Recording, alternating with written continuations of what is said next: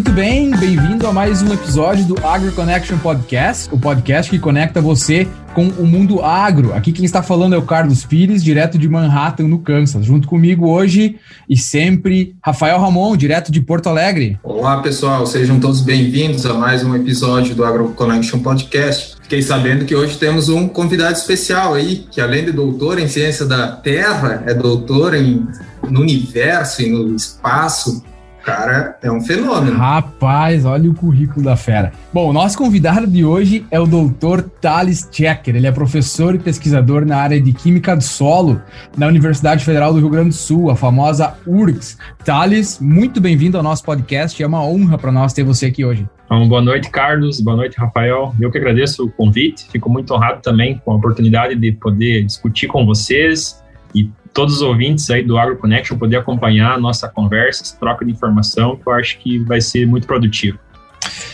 Muito bem, é, o prazer é todo nosso, como a gente já comentou. E fique ligado nesse bate-papo, porque conhecendo o Thales, vem muita coisa boa por aí. AgroConnection. A cada 15 dias, um podcast com informações que ultrapassam fronteiras e conecta você com o mundo agro. apresentação: Carlos Pires e Rafael Ramon.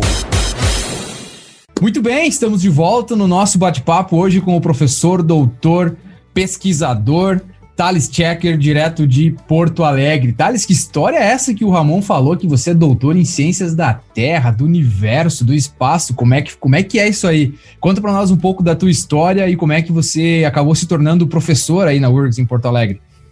Ah, perfeito. Bom, Carlos, acho que começar da história, a gente tem que começar de casa, né? Então, de casa, família, todos os agricultores da, lá do, do noroeste do Rio Grande do Sul, Independência. Na verdade, meus pais foram agricultores, né, a vida inteira, e são frutos do, do êxodo rural, família com 10 lá do pai, 8 lá da mãe, né, alguém tem que ir para a cidade para ganhar a vida. Então, nesse meio, nessa, nessa, nesse contexto, eu acabei me criando na cidade de Independência, que é uma cidade bem pequena, né, mas sempre com um, um, pé no barro. Então, ali a gente sempre manteve um vínculo forte, né, com, com agricultura. É, no ensino médio, acabei cursando técnico agrícola, uh, técnico em agropecuária lá na CETREM, em 3 de maio, e de lá eu já entrei diretamente no, na, na, Universidade Federal de Santa Maria, no curso de agronomia, isso em 2005. É, Santa Maria, basicamente a minha formação toda foi lá, a graduação, já desde o primeiro semestre comecei a me interessar pela parte de solo, que era o que me chamava atenção no técnico agrícola, como calcular, como é que eu sabia o quanto tinha que colocar de corretivo ou quanto que tinha que calcular de fertilizante. É, e, e, especialmente para calcário foi uma coisa bem, bem marcante para mim, porque eu olhava aquelas tabelas e ficava pensando assim, bom, como é que o pessoal chega, como é que eles sabem quanto que tem que colocar de calcário para corrigir o solo?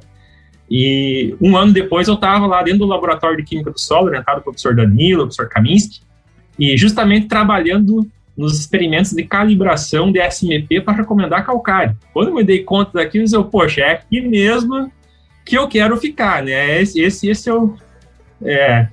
Então, é, isso foi muito, muito gratificante. Acho que foi o, o, momento que deu o estalo que eu pensei, não, todo no caminho certo e é aqui que eu vou, vou, vou firmar, firmar a pata. Então, ali eu fiz quase cinco anos de iniciação científica, ah, ingressei no, no curso de mestrado, pouco precocemente, eu terminei o curso um pouco antes na graduação e já entrei no, no mestrado. No mestrado também estava sempre meio afobado, terminei um ano e meio, para entrar no curso de doutorado quanto antes, porque eu tinha muita vontade de chegar né, no, no, no, final.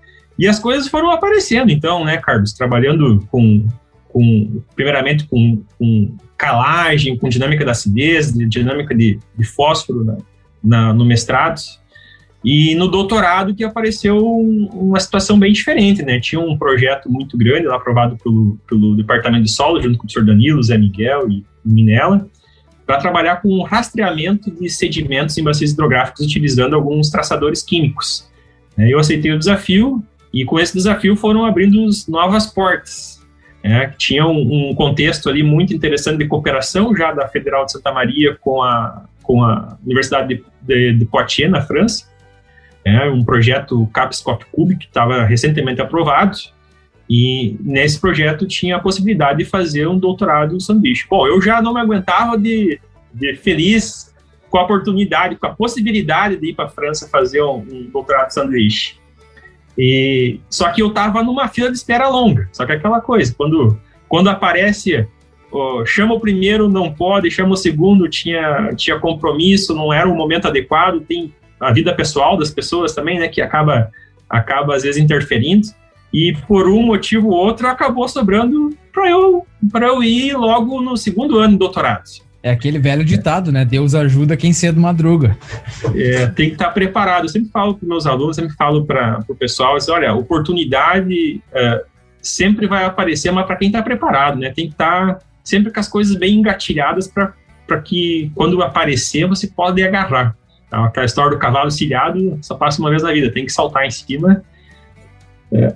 E então, nesse, nesse momento que estava decidido de ir para a França, aparece o meu orientador lá na França, meu futuro orientador, Laurent Canet, é, aqui no Brasil, para fazer um seju de, de, de, duas semanas, com um monte de papelada lá, que estava tudo escrito em francês, eu ainda estava meio, a parte burocrática era meio ruim de compreender, uh, tentando explicar para o meu orientador uma proposta né, de doutorado em cotutela. E aquele negócio ficou assim, ninguém sabia direito o que era, o que, que é esse negócio cotutela?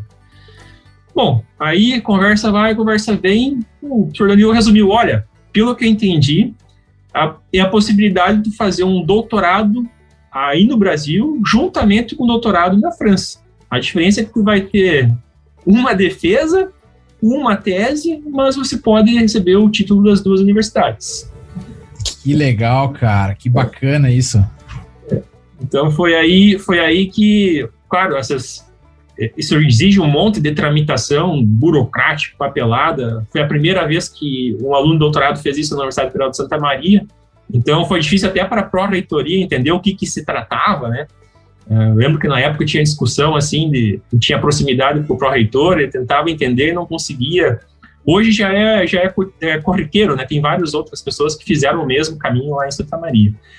E com a possibilidade, olha que legal, pela tinha o bolsa de um ano para ficar na França. Como esse, esse negócio funcionou, a cotutela, então a CAPES me concedeu mais meio ano de bolsa para poder ficar mais um tempinho lá. Né? E aí eu não tive dúvidas, vamos ficar mais um pouco, aproveitar o máximo que puder. E durante três anos, então, eu estive matriculado como aluno lá regular, um ano e meio presencial. O doutorado na França é em três anos, né? É bom destacar isso, é diferente aqui do Brasil. Um ano e meio eu fiquei lá presencial e e cursando o curso, então, de doutorado em Ciências da Terra. É, o nome geral é Ciências da Terra, e tem uma especificidade que fala, né, é, é, em é, doutor em Ciências da Terra, Universo, Espaço, enfim, é um nome bem, bem pomposo. é. Eu fiquei sabendo que você estava uh, estudando, uh, tentando revolucionar o horóscopo também, né, nesse período lá na, na França. Foi isso também que você estudou na tese? Foi, foi, foi um período que eu pude me dedicar também a outros estudos, né, paralelo. Depois que eu fiquei sabendo que existia o 13 terceiro signo né, no horóscopo, então o negócio começou a me deixar um pouco mais... É, eu disse, não, é mais profundo do que eu imaginava. Eu vou ter que abandonar isso e focar em solo. Eu voltei para os meus estudos em ciência do solo. Estudando vinho, estudando queijo, estudando uhum. pão também, né? Aquilo que imagina, cara, doutorado na França, né? Mas é isso aí, é, é, é fruto da dedicação. E tu sabe que, bom, eu quando eu cheguei em Santa Maria para fazer o meu mestrado, é, o Thales era muito famoso, né? Que era um, tinha sido um, um, dos melhores alunos até então no programa, com um monte de publicação, defendido mestrado em pouco tempo, doutorado em pouco tempo, e eu não sabia quem que é o Thales, quem que é o Thales. É, e eu também acabei indo atrás um tempo para entender o que, que era cotutela, e aí eu descobri que tu tinha sido o primeiro em cotutela. Então, é aqui mais uma prova de quando o mundo é, como o mundo é pequeno, né? Agora que acaba a gente é, entrevistando o Thales, ele contando toda essa história, muito legal. É, muito é que bom eu, mesmo, eu... na verdade é uma boa história para ser, ser compartilhado, com certeza serve de inspiração para muitos, né? Eu nem vou falar para quem que isso serve de inspiração. e, e um pouco diferente do Carlos, eu tive o privilégio de acompanhar aí o Thales desde a minha iniciação científica, que foi mais ou menos parecido, um pouco no primeiro semestre da agronomia, então é um privilégio enorme e a tua participação aqui no nosso podcast, Thales. Mas acho que viu, viu, podemos... Eu quero saber se tu defendeu o mestrado em um ano e meio também. Não, não, não, não, pera é, então aí, não, aí começa então a complicar a história. Aí não, não, começa então, a complicar então a história. Adianta. Não adianta. Falamos no próximo episódio. Mas só para fechar então a, a, o retorno, né? O Rafael já conhece o caminho da cotutela, né? Tá fazendo cotutela da URGS com a Universidade de Paris-Saclay, que é a maior universidade lá da França. Então, isso, isso já começou, a gente naturalizou esse processo. Isso é muito bacana, né? Está dando muita oportunidade para outros alunos, não só na UFSM, aqui na URGS também. E no meu retorno, então, do, do doutorado lá na França, apareceu uma oportunidade de trabalho como professor emergencial na URI, de Federico Westphalen, uh, o qual fiz uma seleção, fui aprovado e por lá fiquei um ano e oito meses. Né? Antes ainda de terminar o doutorado, foi uma bagunça, uh, um estressezinho um, um pouco um pouco acima da média, mas foi um período de muito crescimento. E depois de, de alguns concursos e algumas tentativas frustradas, finalmente consegui a aprovação aqui na URGS. Então, estou como professor da URGS, no departamento de solos da Faculdade de Agronomia, né, na, na, na, área de Química do Solo, desde 2016. E desde o mesmo ano também já ingressei no programa de pós-graduação em Ciência do Solo como professor, na época como professor é, colaborador, né, e desde 2017 como permanente, que habilita poder é, orientar, então, nível de mestrado e doutorado. Resumidamente, não tão resumidamente, mas foi isso eu aí. acho que vamos, vamos, vamos fechar o episódio contando a história do Thales, que eu acho que valeu a pena, né? É verdade, Carlos? não, tá muito bom. É, e o Thales hoje é orientador de um grande amigo meu dos tempos de Frederico, o Lucas, aqui no Alves, o famoso Timão, que hoje é, tá sendo professor na URI, né? É o mundo dá voltas e é, o mundo, o mundo não dá volta, o mundo capota, né? Essa é a verdade. Muito bom, viu? o Lucas começando onde eu, onde eu comecei a minha caminha, o meu caminho, minha trajetória na trajetória profissional, né? Então, muito legal ver isso, muito legal sentir também esses vínculos que a gente vai formando e, e saber que é, saber que ele tem, tem, tem um futuro aí muito, muito bom pela frente também, né? Que legal. Isso aí. Mas, Thales, acho que agora ah, os ouvintes querem saber ah, um pouco mais ah, do teu pós formação, né? E, e, e, saber também o que, que essa internacionalização, essa tua experiência profissional no exterior uh, ajuda, né? Na, na construção do conhecimento, consequentemente no desenvolvimento da agricultura brasileira. O objetivo do podcast também é trazer informação de fora, então você com essa experiência internacional também pode agregar nesse sentido. O, como você vê essa, essa experiência internacional na, na evolução da agricultura, no desenvolvimento da agricultura brasileira? Ah, muito bom. Então, é, um negócio que às vezes a gente, a, a, nem todo mundo sabe, talvez, do contexto dessa, dessa, desse período que eu fiquei na França. A gente imagina que tu fez faculdade de agronomia, fez ciência do solo, doutorado, mestrado. Quando você vai para lá algum lugar lá fora, vai trabalhar também com agrônomos. E, e, na verdade, eu caí num ninho de geólogos, é, num ninho de químicos, que é o, a tal da equipe Hidrasa. A Hidrasa é, um, é, uma equipe, um time lá multidisciplinar que se dedica a estudar basicamente argilas. Então, desde a argila que está lá no, no, no, na rocha, a argila que está no solo, enfim. Eu, eles chamavam de hospedolog, né? Hospedolog. Eu, sou, eu era, um, era um extraterrestre, juntamente com o meu orientador, o Lohan que também era agrônomo. Então nós éramos os únicos agrônomos lá. Também tinha um colega que estava fazendo pós-doutoramento na época, que era o Edson Bortoluzzi, da UPF. Então nós éramos nós três ali e os restantes todos, todos os demais geólogos, químicos, é, muito voltado para essa ciência básica. Então eu acho que isso, isso foi um, uma, uma, uma experiência muito bacana que nos me, me, permitiu né, a gente aprofundar um pouco mais daquilo que é o, o básico, que é o essencial, que é a ciência dura, né? Uh, quando a gente é estudante de agronomia, eu lembro muito bem, no técnico agrícola já era aquela, aquela afobação para ir para o campo. Né? Na agronomia, você imagina agora, nunca mais eu quero ver esse negócio de química, esse negócio de matemática, eu quero subir em cima do trator, tocar os boi e assim vai indo, né? Eu quero saber de, de cultivar e máquina nova.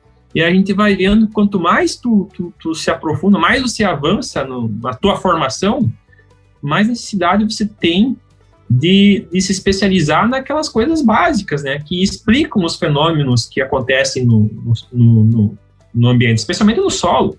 É, o solo é, é, aí agora como professor de química do solo, a gente tem ainda esse período de, de mais aprofundamento, né, se dedicando mais a mais todo ano um pouco mais à química do solo. E, e a, a, química do solo ela começa a ser bem, bem interessante, começa a ser mais bonita quando a gente compreende algumas coisas básicas que a gente deixou encaixotado lá atrás, porque nós tínhamos talvez aí uma certa resistência de entender o que, que era a distribuição atômica de um, elemento, porque gente tem uma resistência, uma resistência de entender o que, que é uma ligação iônica, uma ligação covalente, a gente tem uma resistência de, de, de, de, entender o que é termodinâmica, mas isso é o, o essencial, tudo funciona em cima disso. Hoje mesmo a gente estava dando aula, estava dando aula na graduação para sobre é, é, reações de oxirredução Pois pensar em reações de oxirredução, é, todas as reações que importam na agronomia basicamente são, são reações de oxirredução, a começar da fotossíntese, né, que é a captação da radiação solar, né, colher, colher fótons e transformar isso em estruturas carbonadas. Isso é muito verdade, porque, é, e, e, aqui é um depoimento pessoal, eu, é, no momento que eu entendi o que, era a termodinâmica do não equilíbrio, isso dentro da ciência do solo, isso abriu tanta porta, não, não portas, mas isso abriu, eu, eu, eu, pude compreender tanta coisa que antes era difícil, que realmente é, esse conhecimento de base, ele facilita muita coisa. É, então, é, e aí tu imagina, Carlos, lá a gente tentando dar aplicabilidade para algumas técnicas lá de, para mim era tudo novidade, infravermelho próximo, infravermelho médio, raio-x, é, microscopia eletrônica varredura. Eu, como agrônomo lá perdido no meio daqueles, daquele pessoal, eu disse, bah, eu tenho, tenho, que, tenho que provar que eu sei, que eu sei para que, que serve esse negócio, que eu não estou só usando como uma ferramenta. E, então foi um período muito, muito interessante assim de crescimento. E eu, acho que, é, mais do que isso, talvez, eu poderia até destacar é, é a forma de resolver problemas. Talvez isso, isso foi uma das coisas mais marcantes que, que eu tive. Porque a gente tem, tem uh, em questão, talvez, de equipamentos, de laboratórios, talvez não todas as universidades, mas tudo que a gente precisa para estudar solo, hoje tu encontra em laboratórios do Brasil. A gente poderia fazer as análises, por mais sofisticada que tem lá na França, poderia fazer aqui no Brasil. Mas o que eu me dei conta é assim, bom, por que, que eles estão mais na ponta do conhecimento? Por que eles conseguem produzir mais ciência do que, do que nós? Aí eu posso contar uma historinha bem rápida aqui do, do Monsieur Alain Monnier, que inclusive foi professor aqui, homenageado, professor emérito aqui da, da, da URGS, tem mais de 30 anos de cooperação com o Rio Grande do Sul, ele é apaixonado pelo gaúcho, apaixonado pelos brasileiros, e inclusive tem um livro que ele fez lá, bacana para quem quiser conhecer, é O Mundo das Argilas, é um livro, livro bilíngue, que está em português e francês. A parte em português, quem traduziu foi o Sr. Edson Bortoluzzi e o André Mexias, aqui do Instituto de Geologia. É, parece até uma lâmina de argila, assim, para o, o, o, formato do livro. E o Alain, ele é um cara que chegava às 6 horas da manhã, às 7 horas da manhã no laboratório, e ele ia no laboratório, mas não para trabalhar, para ler.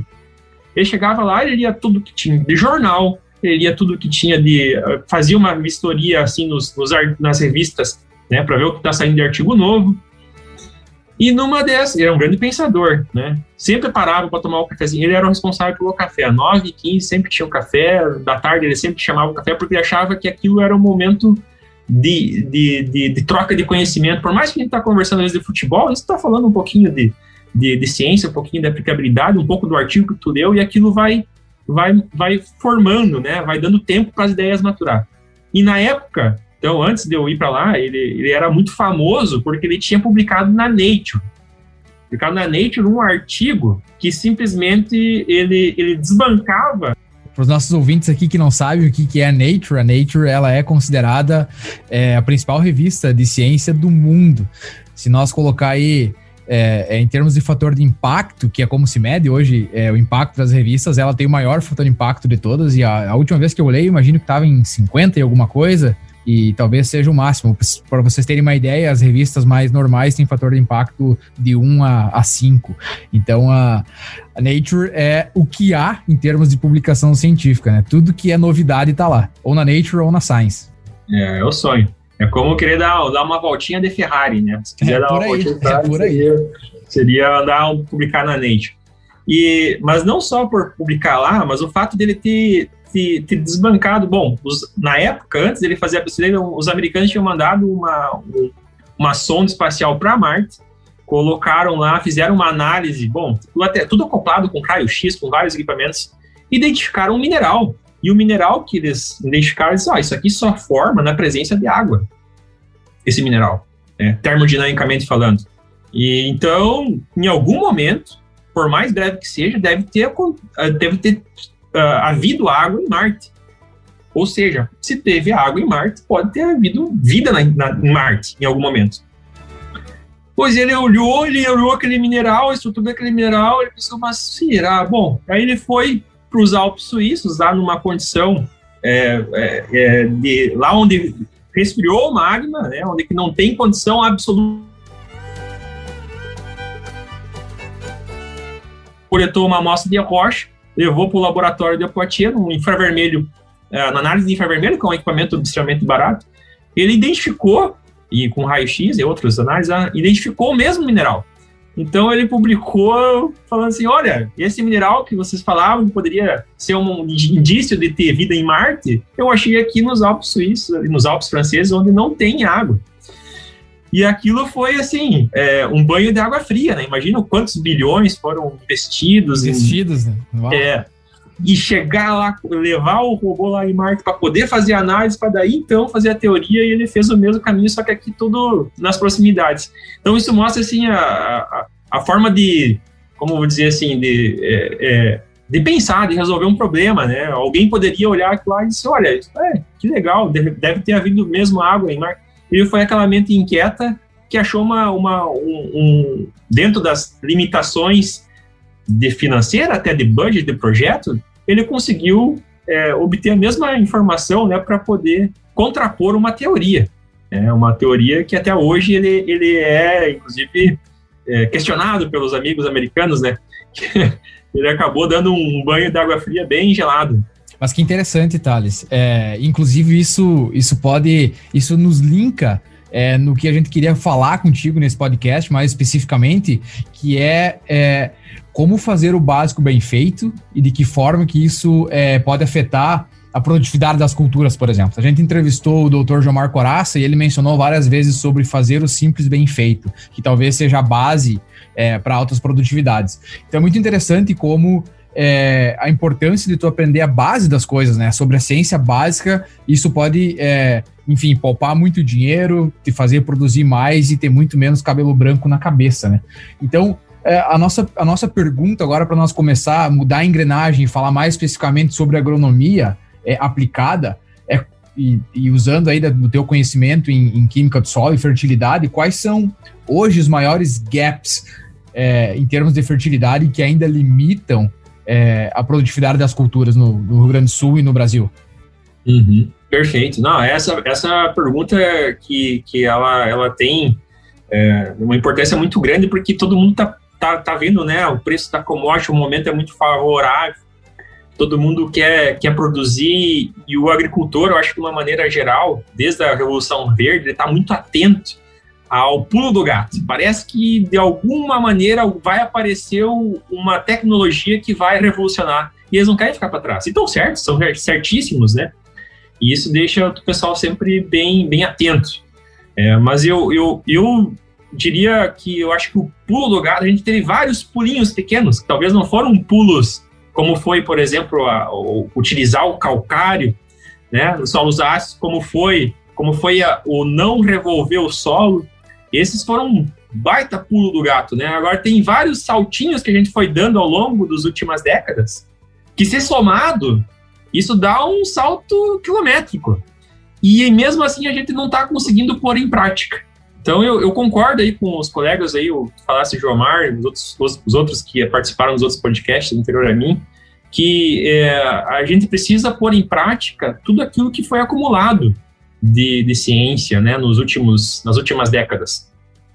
E, e, tudo isso converge, assim, eu vou dizer que eu acho que a gente tem, tem, tem como aumentar, tem como ser mais produtivo, como ser mais lucrativo, fazendo algumas coisas básicas. E o básico que eu acho que a gente mais peca, o maior, maior gap, eu acho que a gente pode dizer assim, no manejo da fertilidade, está justamente no diagnóstico É, a gente não tem ainda uma, uma, uma boa certeza, um, um, bom, um bom conhecimento das nossas próprias áreas, e tanto isso horizontalmente quanto verticalmente. É porque só horizontal a gente resolve o problema, é mais fácil de diagnosticar, mas o vertical também é importante, e, e é o, onde a gente poderia estar tá manejando né, para poder a, a, acertar mais na tomada de decisão, né, de diminuir custos desnecessários, otimizar os recursos, aumentar a eficiência dos insumos. E sempre lembrando, eu acho que fertilidade, quando fala de fertilidade, química do solo, quando gente fala em fertilidade, é, é, significa, isso é uma frase que a gente aprendeu lá em Santa Maria, lá com os professores lá, o professor Danilo, o professor Leandro, é que diagnosticar fertilidade do solo tem, é, é igual tomar decisão sem ter planta, uh, manejar a fertilidade do solo, né? Então você precisa ter um diagnóstico, precisa ter uma análise para poder manejar a fertilidade antes da planta estar lá é, é. Então esse que acho que é o grande, grande pulo do gato que nós temos ainda em, em fertilidade. Eu acho que, Thales, dá para fazer uma analogia com a historinha que você contou antes, né, do, do pesquisador francês. Enquanto alguns estavam buscando o solo lá em Marte para fazer análise, tentar descobrir, né, sei lá, uma mágica lá no, em Marte, tinha alguma coisa ali próximo, lado, que a ciência básica talvez ajudaria a explicar, né? E, e eu acho que essa é a principal importância de entender a química do solo e é uma coisa que você tem feito muito bem, a gente tem acompanhado os seus trabalhos, mostrando a importância de entender primeiro a química básica para depois né, tentar melhorar ou fazer um upgrade com essas, às vezes, tecnologias milagrosas. E, e, e, aí vem, e aí vem também uma questão de custo, né? Porque uh, essas novas tecnologias que por muitas vezes prometem muito, elas custam caras e talvez não dão um retorno.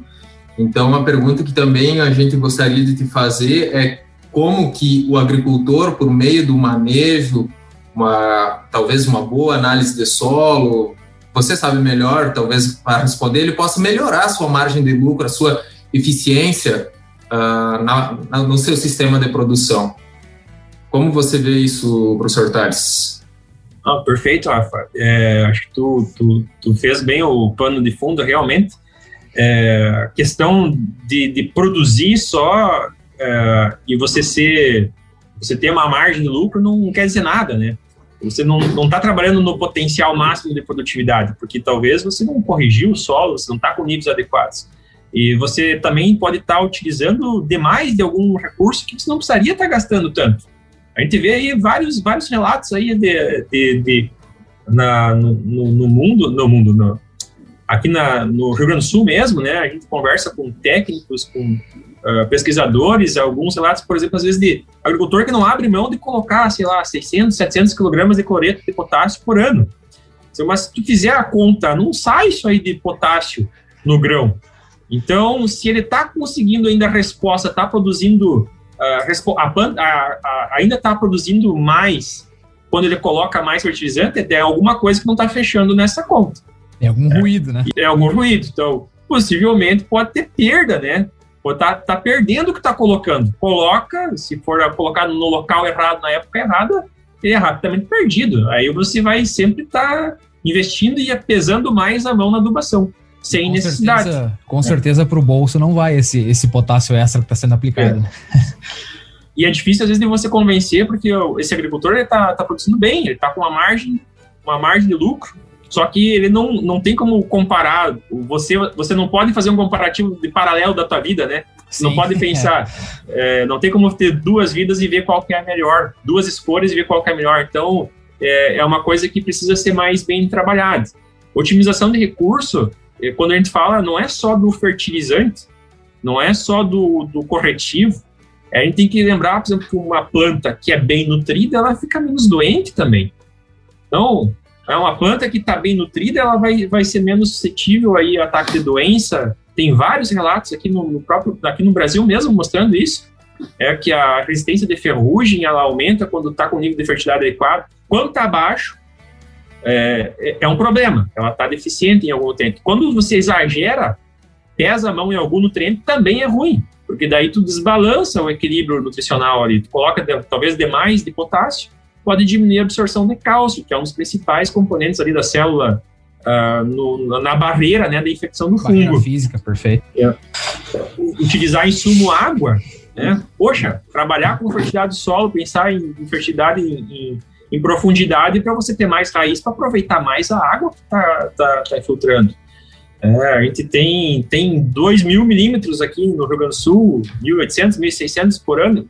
Tem lugares do mundo que não chove 600, 300 milímetros e ainda tem agricultura forte e competitiva.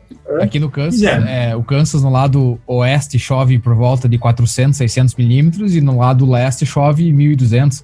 É um gradiente bem grande, mas ainda assim a agricultura ela é forte, né? E aqui com solos profundos, uh, bem estruturados, com 2 mil milímetros e, e, a gente tem sofrido muito, né, por conta de restrições hídricas, né, ou oscilações climáticas que talvez com um manejo um pouco mais adequado elas pudessem ser um pouco mais atenuadas. É, e tu sabe que quando, quando eu faço os dias de campo aqui ao redor do Kansas e os produtores começam a perguntar do Brasil, que eu falo do plantio direto, eu falo das plantas de cobertura, eu falo o número de, de culturas que nós podemos colocar no mesmo ano, eles, eles me olham meio estranho. Tu tá falando sério? Você tá falando sério que tu, tem, que tu tem mais de 2 mil milímetros de chuva por ano? É sério isso? Que tu pode botar mais de uma planta, que você não tem neve durante vários meses? É, e aí eles começam a enxergar o porquê, né? Que o Brasil tem se tornado cada vez mais uma potência é, é, no cenário agrícola mundial. E, e aí é uma coisa bem interessante a gente discutir, o Thales já, já, já tocou nisso um pouco, mas quem é da área do manejo sempre fala muito em agricultura conservacionista, né? Sempre leva por esse lado, de plantio direto, de plantas de cobertura, de manter resíduo no solo. Como que um químico do solo, como que alguém da fertilidade é, enxerga esse, esse tipo de manejo, de que forma que isso pode vir a beneficiar ou prejudicar é, a eficiência do uso de fertilizantes? Ah, ótimo. É, apesar de ser da química, eu trabalhei com plantas de cobertura em várias oportunidades, né? No, inclusive no mestrado, trabalhei com plantas de cobertura experiente do IAPAR lá, junto com, com, com o Calegari e a turma do, do IAPAR. E, e nesse sentido de planta de cobertura, eu vou ter que citar o, o, uma frase do Don Raycost, que você deve conhecer, o Don, é, um grande extensionista aí do, do, dos Estados Unidos. E ele, num dos, dos, capítulos que a gente trabalhou junto, aí ele, ele, frisou uma frase muito importante. Qual que é o segredo do manejo é, do solo? É capturar carbono de planta viva o máximo de tempo possível, biologicamente possível, que no caso do Brasil é 365 dias por ano. E nós conseguimos aí, às vezes, os absurdos, de dois, três meses sem nada, um vazio tonal poderia estar acumulando carbono. Então, de novo, se pensar na química, o que, que, é, o que, que é a fotossíntese, né? Capturar energia, e literalmente gente está energizando o solo, se for pensar de uma maneira mais lúdica, né? Mais poética. A gente está capturando energia solar colocando no solo, na forma de matéria orgânica. Então, é, é, é, com certeza o caminho, né? A gente precisa, precisa explorar mais isso. E isso corta o coração, a gente vê às vezes áreas que ficam é, é, subcultivadas, né, com, com, períodos de, de, de pousio. Ah, falou, como falou do, dos agricultores, eu lembrei do relato lá no francês também, que foi, olha, falando dizer idêntico, foi muito parecido. É, o que me chocou, me chocou porque nós estávamos lá conversando e tal, eu estava meio assim de, né, de, de, de gurizão, de só olhando, observando, e o, e o, meu orientador conversando com ele daqui a pouco. Ele falou: Ah, é brasileiro. Ah, tu é brasileiro. Mas me diz uma coisa que é, é verdade que vocês fazem dois cultivos no verão? É isso aí, isso. é exatamente isso. E aquele negócio me marcou que eu fiquei assim, puxa vida, então, o que, que a gente tem na mão e a gente não, não consegue né, produzir, não consegue ser mais eficiente, mais quanto a gente não pode ser mais produtivo e mais sustentável, né, se nós utilizar tudo isso que a gente tem de, de radiação e de água disponível. É muito recurso natural, né? E mas a gente está no caminho, certeza que está no caminho. E eu vejo essa diferença desde que desde que eu acabei saindo do Brasil para vir fazer meu doutorado aqui no Kansas. É, quando eu, em 2017 ainda se tinham algumas diferenças, né? E é, em relação do que, que, se poderia fazer no Brasil em termos de tecnologia e o que se tinha nos Estados Unidos. E o relato do professor Tales falando é, da capacidade que hoje o Brasil tem de fazer as mesmas análises, né? Que a França é, tem, é, é a, a, mesma coisa é verdade que para os Estados Unidos. Hoje o produtor brasileiro ele tem acesso às maiores tecnologias, então está é, nas nossas mãos mesmo conseguir é, produzir mais e ser mais eficiente, e aí, obviamente, aumentando é, a lucratividade é, do, do, produtor rural junto com sustentabilidade. Né? Acho que talvez seja um dos maiores desafios agora dos próximos, dos próximos séculos. Você está ouvindo AgroConnection. Com certeza. Não, Carlos, e só complementar aqui da, da questão hídrica, que é um negócio maluco. É, é o 2017, se não me engano, eu tive a oportunidade de ir junto com o projeto do, do professor Danilo, com o professor Zé Miguel, a gente ficou uma missão de trabalho na Argélia, no norte da África. E é um país gigantesco, né? O maior da África. Depois que o Sudão separou, ele ficou maior, então eles comemoraram. E 95% do território é árido ou semiárido. Eles têm 5% lá da costa que eles conseguem um pouquinho de produção, é, mas é assim, ó, não chove quase nada. Nós, nós andamos de uma cidade a outra, não lembro qual era a cidade, mas a gente saiu de Mostaganem é, e, e, foi rumo a outra cidade lá para conhecer um pouco. Uh, aí, daqui a pouco a gente passou um rio, e aquele me marcou, bah, um rio aqui, né, tá desaguando já no mar, passando uma ponte. E eu, ah, sim, esse é o maior rio da Argélia, parecia o dilúvio que aparece aqui, do, passa aqui na Avenida Ipiranga, na, na, em Porto Alegre. É um riozinho Nossa. extremamente pequeno, é, e eles conseguem ser, produzir eles, eles claro, com um custo energético muito maior, né, mas eles precisam produzir. Eles chegam a, a dessalinizar a água do mar para poder utilizar na irrigação. Imagina o custo energético disso. Que Aí a gente tem aqui né? água em abundância. É um contraste muito grande. É, é muito importante, Thales, trazer essas experiências de fora, né? Porque nosso agricultor, quando a gente fala também da importância de conservar o solo, conservar a água, preservar preservar também o meio, o meio ambiente, às vezes não acredita muito da, do privilégio que nós brasileiros, eh, na maioria das regiões, tem em termos de, de ambiente para a produção agrícola. Não, mas é isso aí, é, é, muito interessante, né? Essas, essas diferenças entre uso energético, enfim, todas essas coisas é, e como isso muda de país para país. E aproveitando essa parte do uso de recursos, né?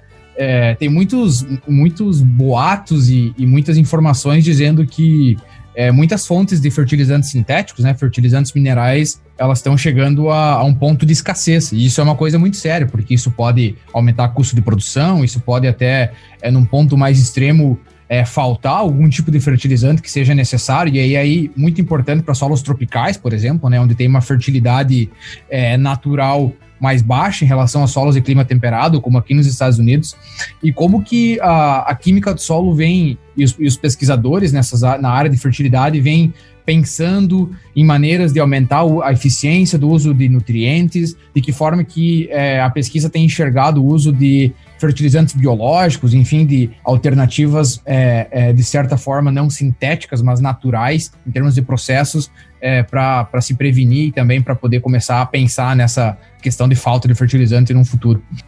Sim, ah, perfeito. Ah, muito bom, Carlos. Eu, eu para falar de, de, de, fertilizante, posso pegar os três macros para poder falar um pouquinho de cada, nitrogênio, fósforo e potássio.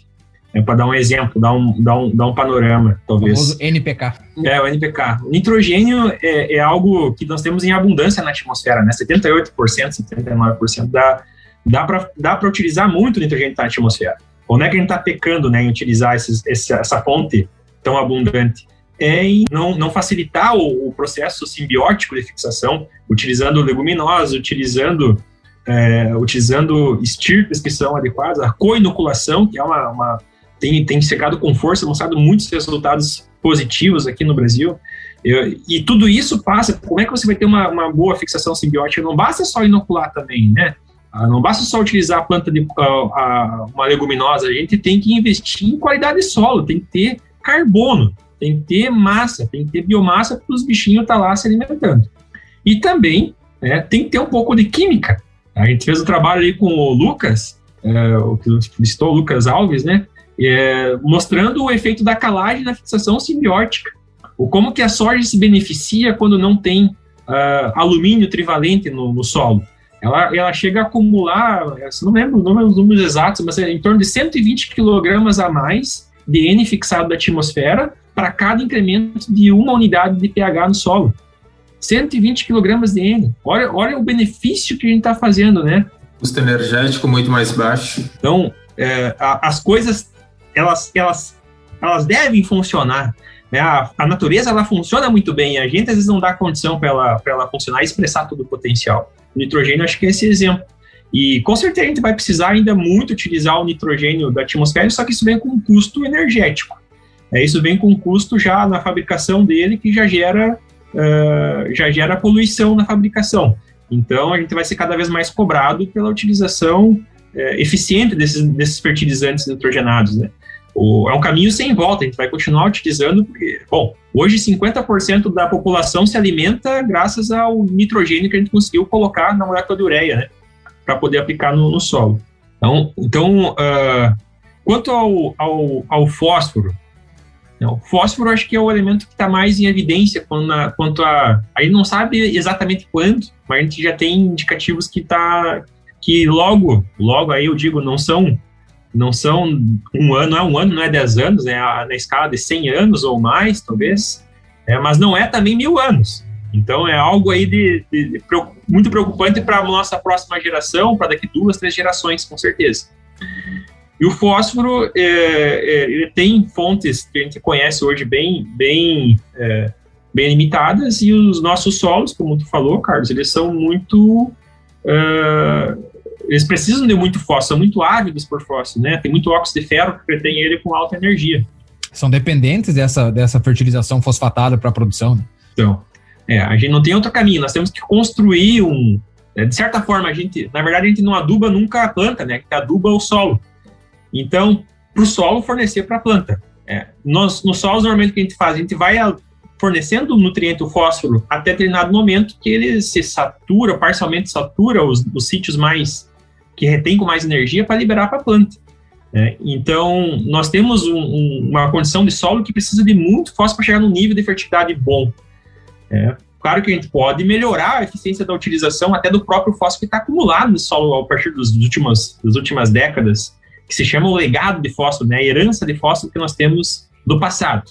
E isso passa por biologia. Né, para tirar o fósforo que está retido com alta energia lá, a gente vai precisar de mais é, micro-organismos trabalhando, a gente vai precisar de mais é, material orgânico reduzindo lá, competindo com, com os sítios de sorção, para poder aumentar a eficiência do fertilizante fosfatado. Mas ainda tem um outro detalhe do fertilizante fosfatado, que é um, é um problema, é que nós temos umas reservas no Brasil muito pequenas né, de fertilizante fosfatado. É a maior parte do fertilizante fosfatado de qualidade, que é o fosfato mole, que a gente fala, que é o fosfato facilmente é, industrializado, ele está ele está lá em, no Marrocos, da Tunísia. Sim, né? exato. Os Estados Unidos têm um pouco, não vendem nada, só compram. E esses países que vão botar o preço né, lá no futuro. Então, é, é eu, eu, imagino que isso, é um problema muito grave que, que vai acontecer nas próximas gerações e o produtor tem que estar preparado para se proteger, né? E aparentemente, pelas pesquisas é, que se tem, parece que o manejo conservacionista e aí de plantas de cobertura é, aumentando é, o, o, a quantidade de carbono no solo se mostra como a alternativa mais viável. A importância da, da biologia do solo também para facilitar a absorção desses nutrientes que muitas, como os nossos solos ácidos são muito ávidos pelo, pelo fósforo, por mais que a gente adicione esse fósforo e acaba sendo retido, uma forma em que a planta não consiga reter. Então a gente precisa talvez facilitar né, a disponibilização desse, desse nutriente, uh, de uma forma aí de, de, minimizar os custos com a adição de, de, fertilizante químico. Então, esse é uma, essa é uma das dos benefícios né, do manejo mais adequado do solo também. Exato. Uh, só um relato do trabalho de mestrado que a gente fez lá com o IAPAR, utilizando planta de cobertura. Eram 23 anos de plantas de cobertura em plantio direto convencional uh, tinham sete plantas, seis plantas e mais pousio. E o incrível é que para duas plantas, no final de 23 anos, com a mesma adubação, igual, é, sobrou mais fósforo disponível no solo. Quais são essas duas? A aveia preta e o tremoço. A aveia preta, notavelmente pela quantidade de biomassa que ela produz, que ela acaba. É, bom, o fósforo é um elemento que se a, a planta absorve por, por difusão, então ela precisa ter bastante raiz. Quanto mais raiz, mais, mais ela vai encontrar, mais ela vai conseguir tirar e colocar para cima e disponibilizar em formas orgânicas que vão sendo liberadas no, uh, em, em, em uma, uma, marcha mais condizente com a próxima cultura, com a demanda dela, né? E, e o tremoço, porque o tremoço é, é interessante, porque tem os tal, tem um, forma uns clusters, né, que excretam muito ácido orgânico, isso é muito bem documentado na literatura, que consegue é, é, retirar fósforo que está retido com uma energia muito alta, ou seja, o mesmo fósforo, só que se tu largar uma planta de milho, a planta de milho não consegue absorver. O tremoço consegue, porque ela ele altera totalmente a rizosfera, né? Enfim, rizosfera é um mundo à parte que a gente nem conhece direito.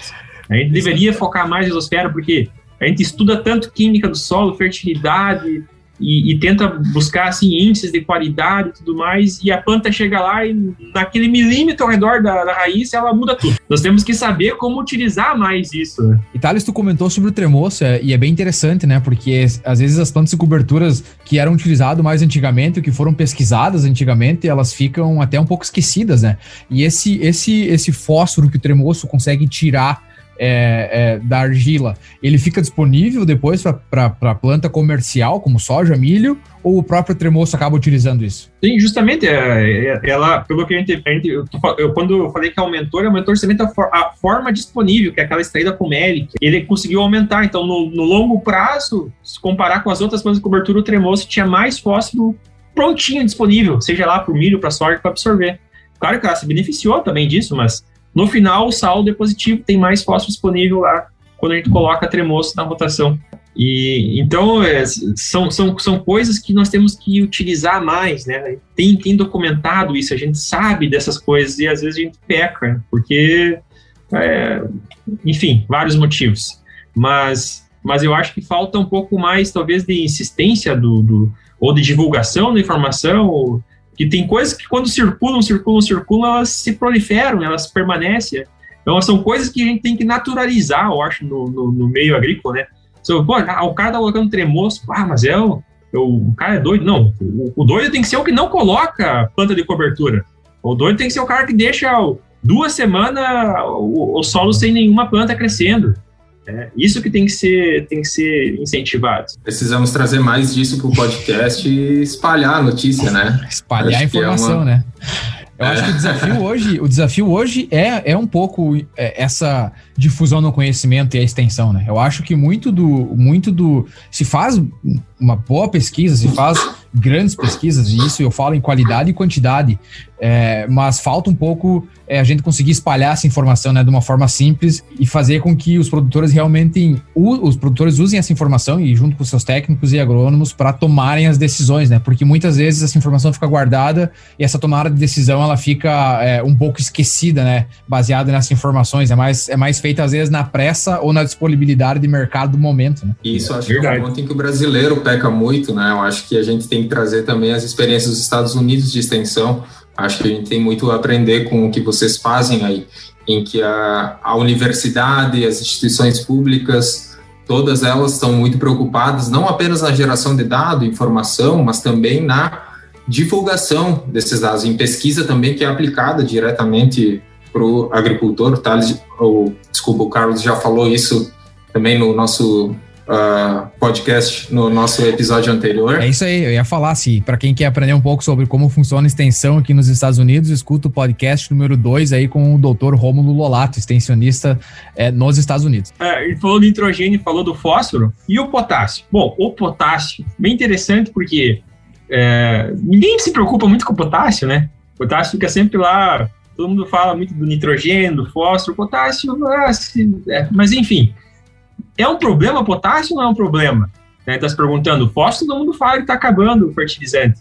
Bom, é, a gente fez até um capítulo ali que eu escrevi com, com o professor Danilo, e aí a gente começou a investigar isso aí. Se pegar os dados de consumo de potássio lá da USGS 2020 e extrapolar isso para as reservas que nós temos documentadas hoje, né, de potássio, é, de fertilizante de potássio, e, e multiplicar pelo, e dividir pelo consumo, nós teríamos potássio hoje para atender 5.800 anos a demanda de 2019 de fertilizante de potássio. Informação, hein? Essa é informação quente. E aí, então, estávamos certos, não precisava se preocupar com potássio, de fato, porque tem bastante.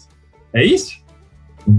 Dizia, não. Agora, deixa eu fazer o contraponto. No Brasil, que a gente gosta muito de falar, a gente falou muito aí do potencial de radiação, de de água disponível para produzir, e é uma potência agrícola mundial, né, reconhecida, parece um leão. Agora, quando a gente discute aí em termos de reserva de potássio, é um gatinho. É. Porque não dá 1% da, da, da produção mundial de fertilizante de potássio.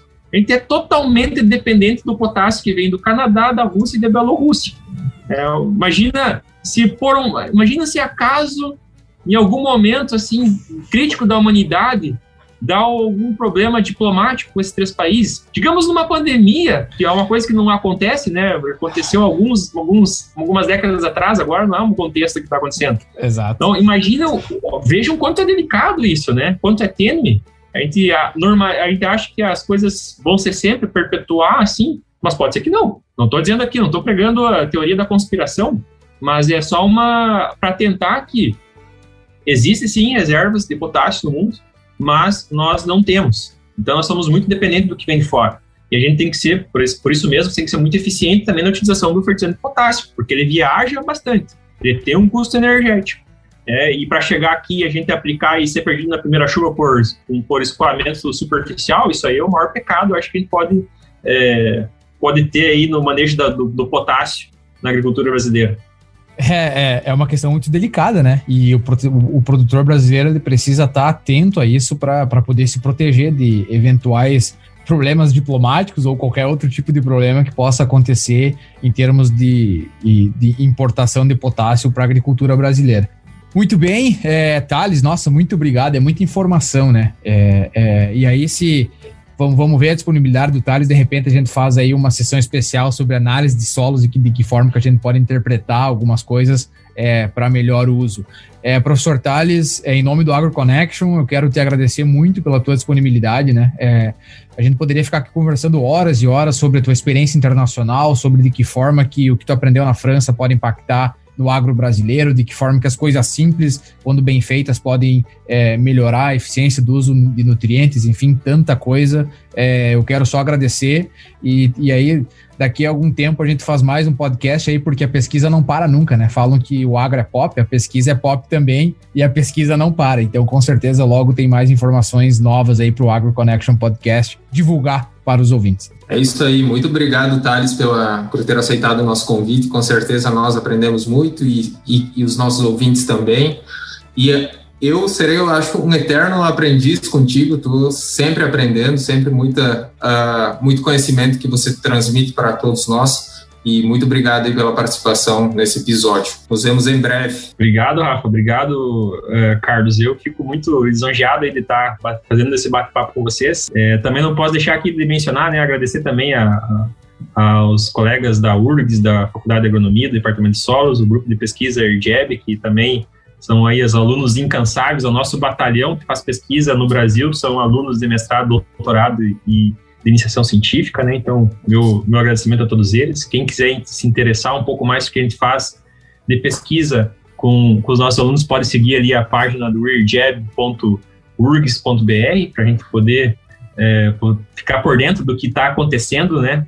Dentro da, das universidades, dos muros da universidade. Na verdade, a gente não faz pesquisa para cientista, né? A gente faz pesquisa para ser aplicada no campo, a gente faz pesquisa para poder é, promover o, o Brasilzão para que seja cada vez mais uma potência aí do, do agro no mundo. É isso aí, muito obrigado, Thales. E dado engavetado não gera resultado, né? Eu acho que isso aí é sempre importante lembrar. Muito bem, obrigado a todos vocês que escutaram esse episódio do Agro Connection Podcast com o Dr. Thales Checker da URGS. E fique ligado nas plataformas é, de distribuição de podcast. Você nos encontra no Apple Podcast, no Spotify e também no Google Podcast. Lembre de dar uma checada no nosso website, toda informação nova sobre o, pod, sobre o nosso Agro Connection Podcast você encontra lá e nos vemos no próximo episódio.